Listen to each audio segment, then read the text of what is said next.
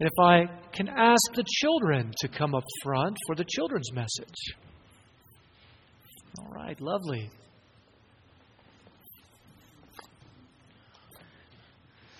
All right, and go ahead and have your seat here on the steps. As you may remember, whoopsie. As you may remember, we are walking through the Nicene Creed. Do you know what the Nicene Creed is? It's a profession of faith, isn't it? We say it every Sunday. It's important to profess, profess our faith. I believe that when we profess our faith, and we do it thankfully, and in repentance and faith, that God in some way pours goodness into our heart. He gives us strength. We are strengthened by the grace of God in Christ Jesus when we profess our faith. And so let us profess our faith together. Repeat after me. He ascended into heaven and is seated at the right hand of the Father. He ascended into heaven and is seated at the right hand of the Father. He will come again in glory to judge the living and the dead. He will come again in glory to judge the living and the dead. And his kingdom will have no end. You see, after Jesus rose from the grave, he spent time with his followers. He told them that he was going to go to be with his Father and that he would send them a helper. Do you know who the helper was? God the Holy Spirit. That's right. And after that, Jesus went up into heaven to be with the Father. Jesus promised that he would come back one day, but that only God the Father knows the day and the hour that he would come back. When Jesus comes back, the kingdom of God will be complete. We will have a new heaven and we will have a new earth that will come together into a wonderful world. God's kingdom is totally perfect. There will be no tears. There will be no pain. There will be no death. And God's people will experience real and unending life together. Now, won't that be nice? So let us say this one more time. He ascended into heaven and is seated at the right hand of the Father. He ascended into heaven and is seated at the right hand of the Father. He will come again in glory to judge the living and the dead. He will come again in glory to judge the living and the dead. And his kingdom will have no end. Well done. Good job. All right, go ahead and go back to your seats now.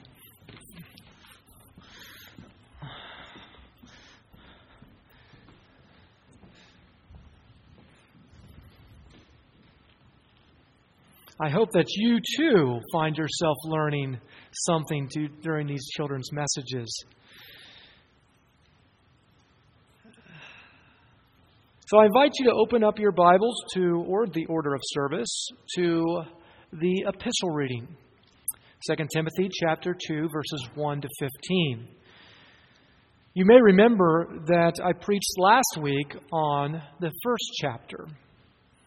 And so I am, it is my intent, I should say, to preach through the epistle in the next couple weeks. Um, I see this as a wonderful opportunity to serve as your shepherd. This, in fact, is a letter that Paul writes to Timothy, who is a bishop, who is a pastor.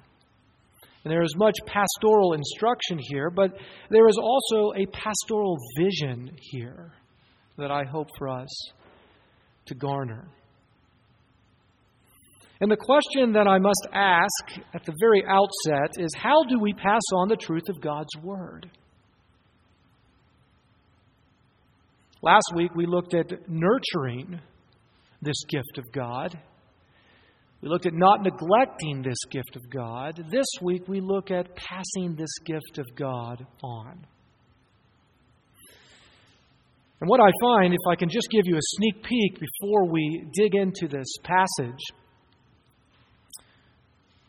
we pass on the truth of God's Word by being made strong by the grace that is in Christ Jesus. We pass on the truth of God's word by suffering as good soldier, a good soldier, athlete, and farmer in Christ Jesus. We pass on the truth of God's word by thinking and reflecting on the apostles' teaching. And we pass on the truth of God's word by serving God and His flock. And while this is a letter that is undeniably written for Timothy, it is also a letter that has consistently been read in God's church. This is not just for the pastor, this passing on of God's word. It is for His church. So what are the practical lessons that we should draw from this passage? First, notice in verses one to six how dedication, obedience, and hard work properly passes on the truth of God's word. Dedication, obedience, and hard work. While no one can deny that anything less than this is required, much more is still required. And when we, when we read this in Paul's words, he says, "You then, my child," the first four words that he says are filled with love. You see, immediately Paul begins with this hinge-like phrase, "You then, my child." He begins with this hinge-like phrase that swings him from the pain of his rejection and betrayal that we read of in verse fifteen of the previous chapter to his love of a faithful spiritual son and gospel partner. You then, my child. Paul is not just concerned with articulating a message, but that Timothy will receive it. There is love and there is purpose here. He's interested that he will receive it. You see, the preservation of the gospel must always accompany love.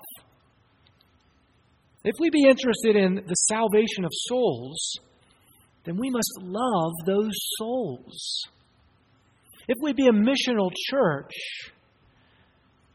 then we must love those who we are seeking to minister to.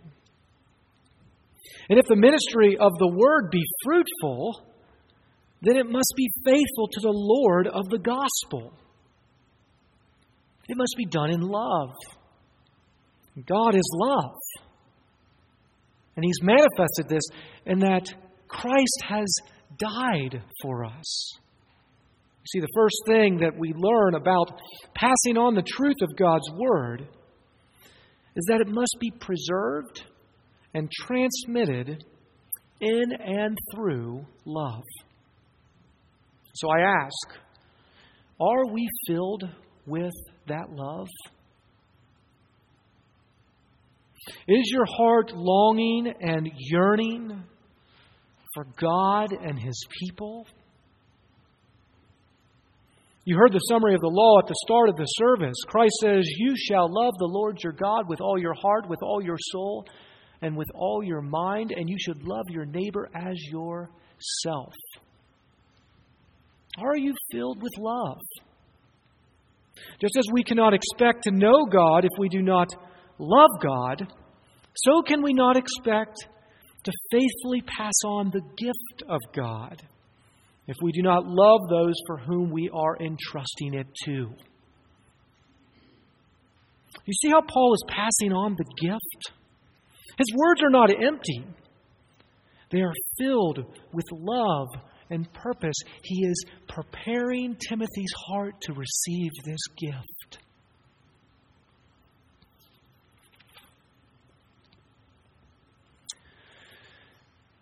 Whose heart are you preparing? Is it that family member, that friend, that neighbor? I encourage you to be intentional in preparing someone's heart to receive this gift of God. It's not simply my task. It is your task too. The second thing that we must learn about passing on the truth of God's Word is that we must be truly strengthened in Christ to do so. Now look at verse one. He goes on, he says, he says, "You then, my child," and he goes on by saying, "Be strengthened by the grace that is in Christ Jesus." How do we pass on? By being strengthened by the grace that is in Christ Jesus.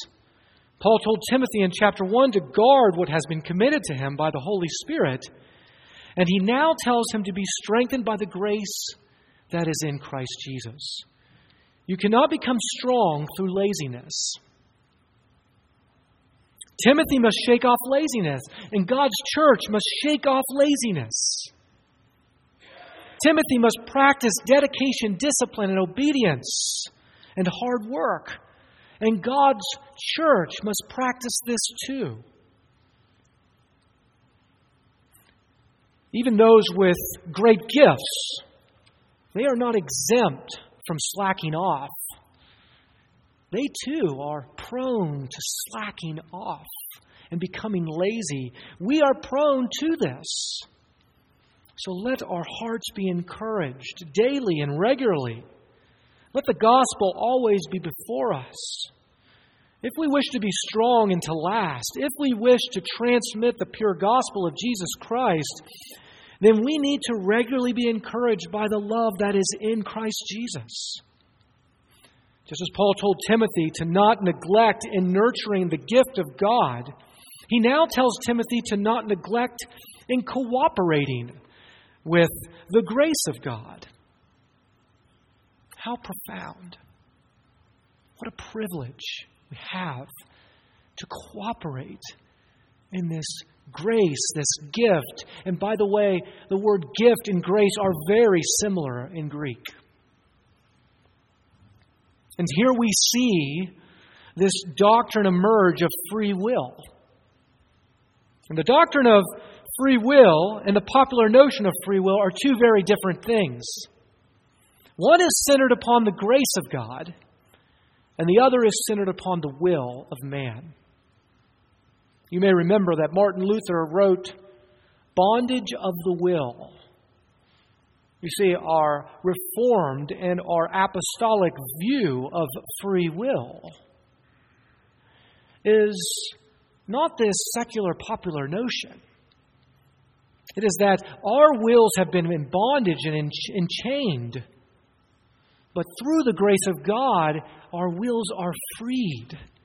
We are enabled and empowered to live in liberty. And this is what Paul says. He says,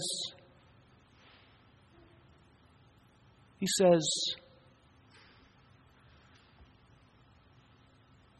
there is freedom in God in Galatians. And Jesus says, "For he who the Son sets free is free indeed." He describes God as free in Galatians in chapter, chapter five. Why? Is God obliged to some moral obligation, freedom, liberty? No. This is the very nature of who God is. It's the character of who He is. And because He is free, through the pouring out of His grace upon us, we are made free and enabled. So this doctrine of free will, we see this in our Anglican tradition in Article ten of the thirty-nine Articles of Religion. It states that we have no power to do good works, pleasant and acceptable to God. You see how we are strengthened by grace in Christ Jesus? It is by this grace that we are made free. Child of God, such a mystery is our union and our cooperation with God. Yet it's fundamentally clear that we have no power to do good works, pleasant and acceptable to God, without the grace of God that is in Christ Jesus. Now look at how we are strengthened. It is nothing, it is in nothing else but in Christ. Later in the service, We will sing that famous hymn of our day, In Christ Alone. And as we sing this hymn, know that we are singing the good news of our Lord and Savior. We are singing about the birth. We are singing about the life. We are singing about the death and the resurrection of Jesus Christ. We are singing about our life and about our love in Him too. At the end of each stanza, notice what we sing. We will sing, "Here in the love of Christ I stand. Here in the death of Christ I stand. Here in the power of Christ I stand." Christian, do you see how we are centered on Christ, on Him alone, and how our faith is inherently cooperative? The grace of God must stir our faith and strengthen our resolve. We must hear it daily. We must, it must be poured out into our hearts regularly. And if you do not know of this Savior and Lord that I speak of, but you wish to make to, to know Him, make this song your prayer. Witness your heart being filled with joy and satisfaction. Listen to the practical wisdom that Paul provides for being strengthened by the grace of God and passing on the truth of God's gift. In verse two, he says, "And what you have heard from me in the presence of many witnesses, entrust to faithful men, who will be able to teach others also." Church, it's by the hearing, hearing, excuse me, that our faith is strengthened. Why? So that we might be able to entrust to faithful men who will be able to teach also. There are several examples of this relationship between hearing and faith throughout the Scriptures. Hearing with faith, in fact, is what Paul says two times over in Galatians chapter three. Hearing with faith. If we wish to pass on the gift of God, we must hear the gift of God. And not just from the preacher, but from God's church. Whether it's hearing it in the pulpit, or as I would say in the Navy, in the P-ways. The hallways. We must hear the Word of God. Just as Timothy and Paul heard and saw, it says that they he witnessed this. We are to hear and we are to see, and we are to entrust to faithful people of God. May we be strengthened by grace so that we might entrust others with the ministry of the Word. We must hear and see and entrust. Now look with me at verses three to six. We are to pass on the truth of God's Word by what? By suffering too. And to convey this notion, Paul gives three symbols to help us to grasp the usefulness of suffering for Christ's sake. First, it is like that of a good soldier, he tells us in verse four. A good soldier is dedicated and concentrated on his commander's intent. Good soldiers do not get caught up in civilian pursuits like that of wealth, gaining wealth or popularity or being in the political discussion. They know their place. They know their role. They know their function, and we must be like them. We would do well to remember our commander's mission.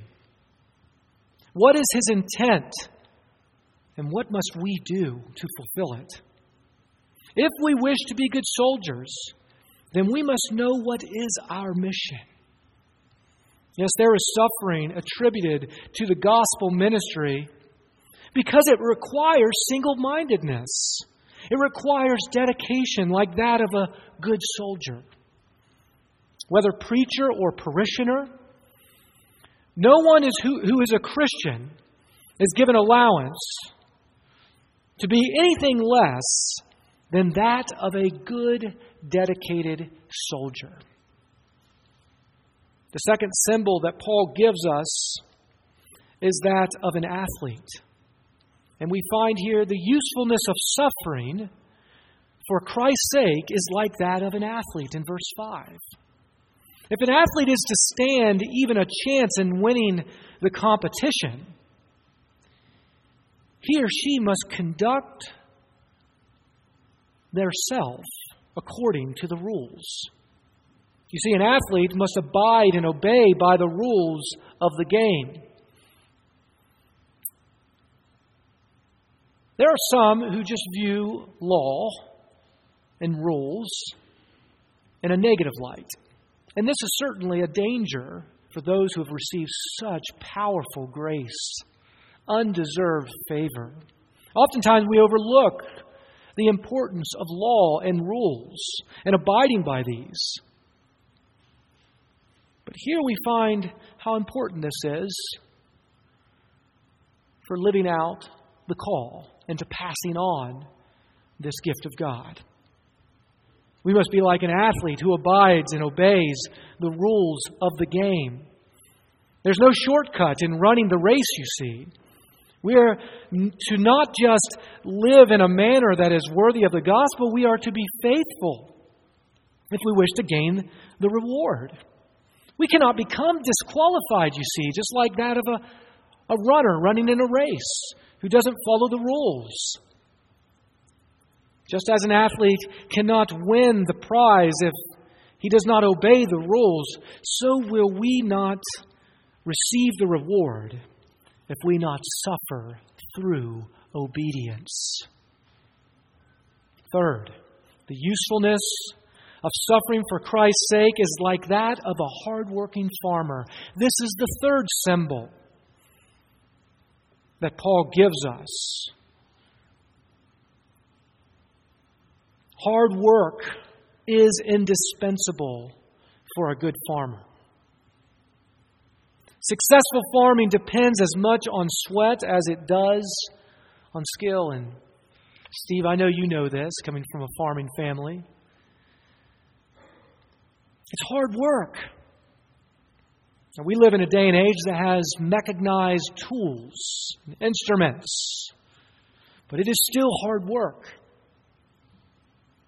Unlike the soldier and the athlete, the farmer's life is far from all glamour of peril and applause. It is routine, isn't it? Mundane. Yet it is most significant. It is the hard-working farmer who is the first to share in the crop. Not the grocer, not the consumer, but the one who toils, the one who tills, the one who plants, the one who harvests. Though there is hard work, though there is much suffering, there is a speedy satisfaction for the one who works hard for Christ's sake, like that of a farmer. So we must be like a good soldier, like a good athlete, like a good farmer, hardworking farmer, if we wish to receive the reward. The second lesson that we should learn is how it is by thinking and reflecting upon the apostles' teaching that the Lord gives understanding. We, we see this in verses seven to thirteen.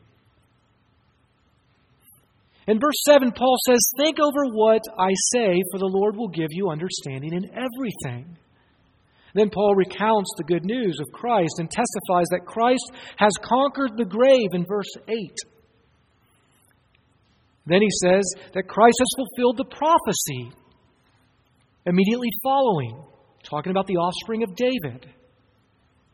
And then in verses nine to thirteen, he redefines his situation, doesn't he? Now, there are some who suppose that a Christian must not be a thinker if he is to live in faith and in the Spirit. But this is not what we see here, is it? Not only are we told explicitly to think so that we understand, we are also given an example by Paul himself of what this looks like. We are to think so that we understand.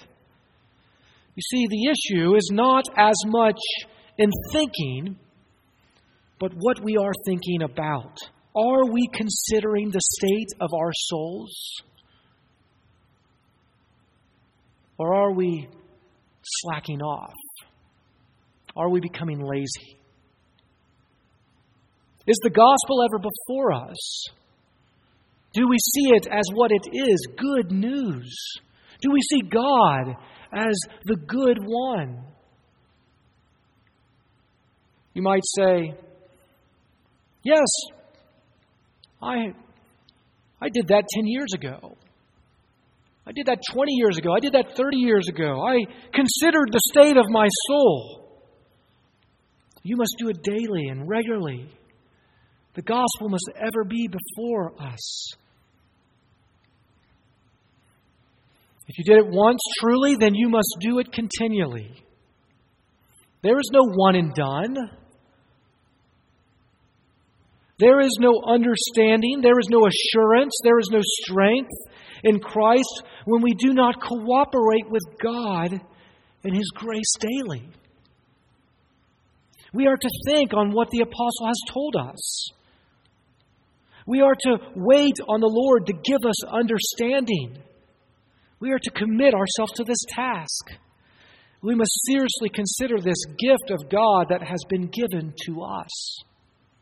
And notice how Paul does this. He remembers, doesn't he? He remembers the significance of Christ's work. He remembers the prophecy for which Christ fulfilled as being the offspring of David. And he applies it. He applies it to his current situation and suffering, doesn't he? Remember, Paul is imprisoned, and this is his final letter. He knows that death is nearing. He says this in chapter four. Do you see his moment of clarity in verse nine?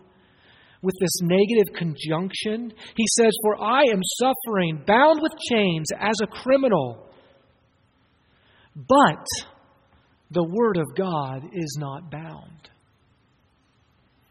Suddenly it becomes clear. His situation is redefined. He understands and proceeds with a profession of faith, doesn't he? In verse ten. Followed by praise and thanksgiving and the trustworthy promises in verses eleven to thirteen. In all of this, this, there is a practical lesson to be gleaned. Initially, Paul's words might seem patronizing to Timothy. Timothy, of all people, his faithful spiritual son. He says, remember Jesus Christ. That might initially sound patronizing, right? To this one who has been so loyal, who he considers a spiritual son. How could Timothy forget, of all people? Yet, aren't humankind notoriously fickle? Aren't humankind notoriously forgetful? Shortly after the Israelites had crossed the Red Sea and witnessed God's mighty work, they forgot and started grumbling and complaining. It is no small endeavor to commit to thinking and to remembering God's goodness. And this is what is required if we are to pass on this good news to others. If there is ever a time to put on our Christian spectacles, it is now. We cannot rely upon our education. We cannot rely upon our politics.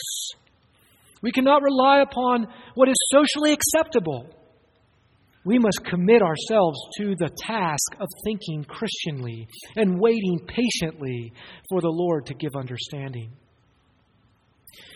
And when we do, our hearts will be strengthened by grace in Christ Jesus with praise and thanksgiving. You see, it is at this juncture that Paul shows Timothy what his service to the flock is. It's a service to God Himself. And this is our final lesson that we are to learn. You see, the passing of the tr- truth of God's Word is not just a ministry of word to the flock. It's a ministry to God. With understanding and in praise and thanksgiving, Paul gives Timothy a pastoral charge to remind the flock of these things. What things? The passing on of the true apostolic teaching through strength by grace in Christ Jesus, through dedication, obedience, and hard working and suffering, through thinking and reflecting on this teaching, and through serving God and His flock.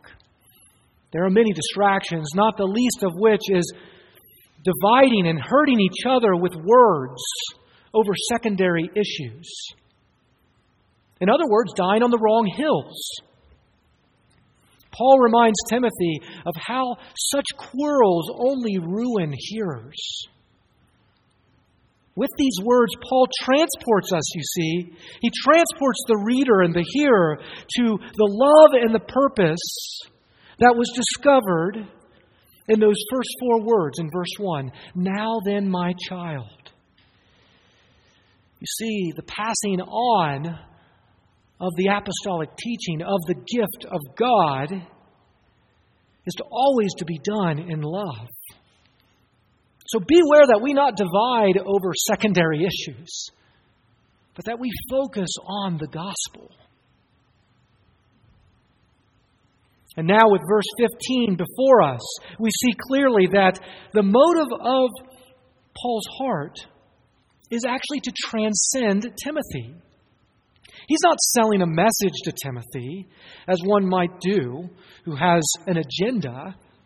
No, he is presenting himself before God. That is what Timothy is doing, or Paul is doing.